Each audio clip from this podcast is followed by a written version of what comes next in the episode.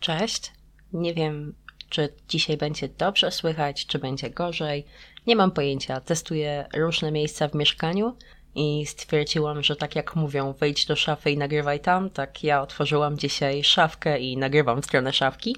Aczkolwiek nie będę ukrywać, mieszkam dość blisko bardzo ruchliwej ulicy, więc możliwe są jakieś tam dodatkowe zakłócenia dźwięku w formie samochodów czy innych tam pojazdów.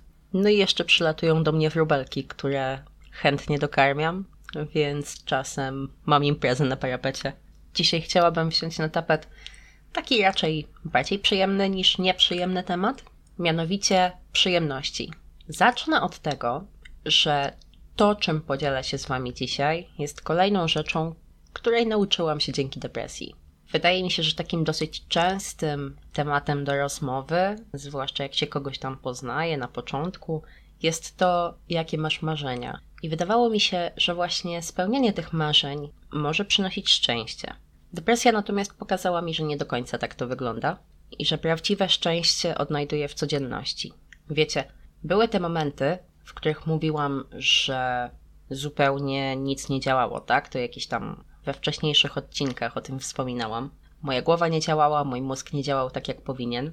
I była tylko jedna rzecz, która w mojej głowie mogła mi przynieść szczęście. Uwaga, są to pszczoły. Jakkolwiek by to nie brzmiało, wydawało mi się, że jedyną rzeczą, którą chcę w tym momencie zobaczyć, jest pszczoła, która przylatuje sobie do jakiegoś kwiatka. Może i brzmi to jakoś tam dурnie, dla mnie nie. Był taki moment, kiedy moi rodzice zabrali mnie na spacer w okolicach jakiejś tamy. Nie wiem, ja jakby średnio znam się na zbiornikach wodnych i tego typu sprawach. Tak czy siak, było tam drzewo. Wokół tego drzewa zgromadziło się mnóstwo pszczół, no bo to był jakiś tam czas wiosny, wszystko kwitło, tarara, wiecie, trochę jak w raju. I ja się w tym momencie poczułam tak totalnie uwolniona, tak uradowana tym, że te niesamowite pszczółki w końcu widzę, że nie zdajecie sobie sprawy, jak totalnie mnie to poruszyło. W ogóle jakaś taka nietypowa bliskość natury zdaje mi się, że jest potrzebna w trakcie depresji. Wydaje mi się, że docenia się ją dużo bardziej i dużo bardziej tych spacerów też potrzebujemy. Przynajmniej ja tak miałam, że musiałam trochę wrócić do takiego stanu człowieka pierwotnego, który widzi, jak kiełkują kwiaty jak moje rośliny wypuszczają nowe liście. Jak przyjechał do mnie chłopak, to poszliśmy do zoo, poszliśmy do papugarni i nie krzyczcie na mnie, że to źle i że tam się źle traktuje zwierzęta. W sensie nie w zoo, a w papugarni. Uwierzcie mi, to dla mnie miało działanie terapeutyczne. Mogłam wyjść sobie gdzieś tam koło mojego bloku, gdzie jest mnóstwo gołębi i je po prostu podokarmiać i to, to naprawdę super działało. W moim przypadku mam wrażenie, że to wszystko działało właśnie, tak jak już wspomniałam, nieco terapeutycznie, i ta bliskość z naturą była mi niesamowicie potrzebna. Zresztą do teraz tak mam. Jak tylko mogę, kiedy przyjeżdżają do mnie moje przyjaciółki, to idziemy na spacer. Czy to nad Wisłę, czy do parku Fontan. Cóż, wszędzie tam, gdzie jest chociaż kawałek trawnika. Tam czuję się dużo lepiej. No ale jaka płynie z tego dla mnie nauka, jeśli chodzi o depresję?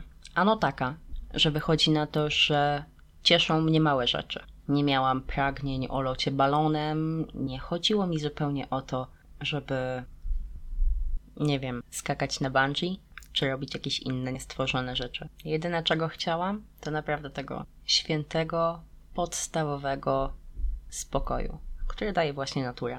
W moim przypadku, w przypadku innych ludzi pewnie może to być też coś innego. I zaczęłam zauważać, że te drobne przyjemności to jest właśnie to, co buduje nam w pewien sposób higienę życia. Zdaję sobie sprawę z tego, że w korporacjach najważniejszą jednostką będzie to, ilu tam klientów przerobicie, czy no cokolwiek takiego, tak czy siak wyniki. Tak jak wspominałam, ja tymczasowo jestem na zwolnieniu lekarskim, które niedługo będzie mi się kończyło. No i muszę przyznać, że dla mnie osobiście wyniki to jedno. Całe szczęście pracuję w takim miejscu, w którym to rozumieją. I zawsze starałam się z tej pracy brać coś więcej. Na przykład co?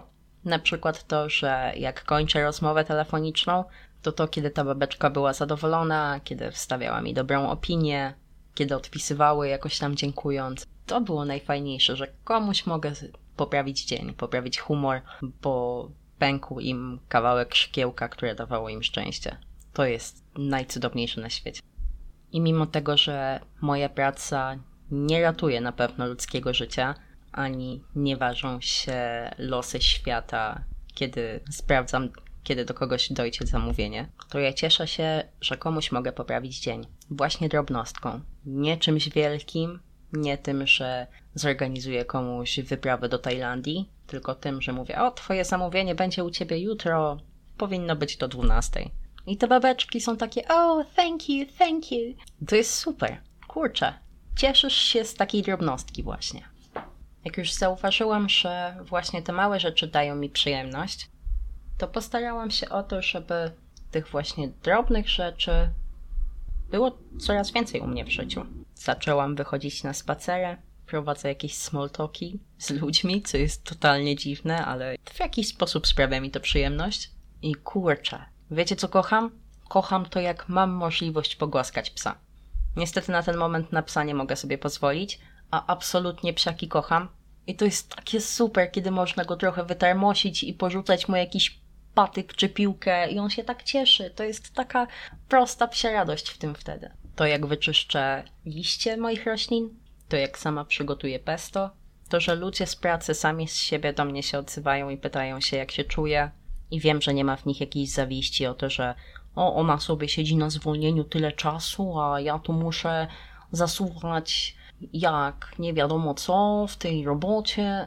Nie, to są ludzie, którzy po prostu się o mnie troszczą i się o mnie martwią. I ja wiem, że oni chcą, żebym ja wyzdrowiała i nikt nie ma mi tego za złe, że, że po prostu choruję. Z tego, co się orientuję, to zwracanie uwagi na właśnie tego typu drobnostki jest częścią jakichś treningów uważności i treningów wdzięczności. No to ja mam dzisiaj dla Was zadanie. Pomyślcie o tym, jaka drobnostka sprawiła Wam dzisiaj przyjemność i zaplanujcie kolejną drobnostkę. Możecie wysypać kilka płatków owsianych na parapet, ale jak nie chcecie później go sprzątać, to odradzam. Możecie zaparzyć sobie swoją ulubioną kawę czy herbatę i usiąść z nią na chwilę i oddać się tylko temu momentowi. Możecie też znaleźć sobie na YouTubie jakiś filmik, który będzie dla Was takim totalnym guilty pleasure i po prostu go sobie obejrzeć. Coś, co będzie po prostu takim, wiecie, feel good content typu lekko stronniczy powiedzmy. Znajdźcie to i przeżyjcie ten moment. Dzięki. Do usłyszenia.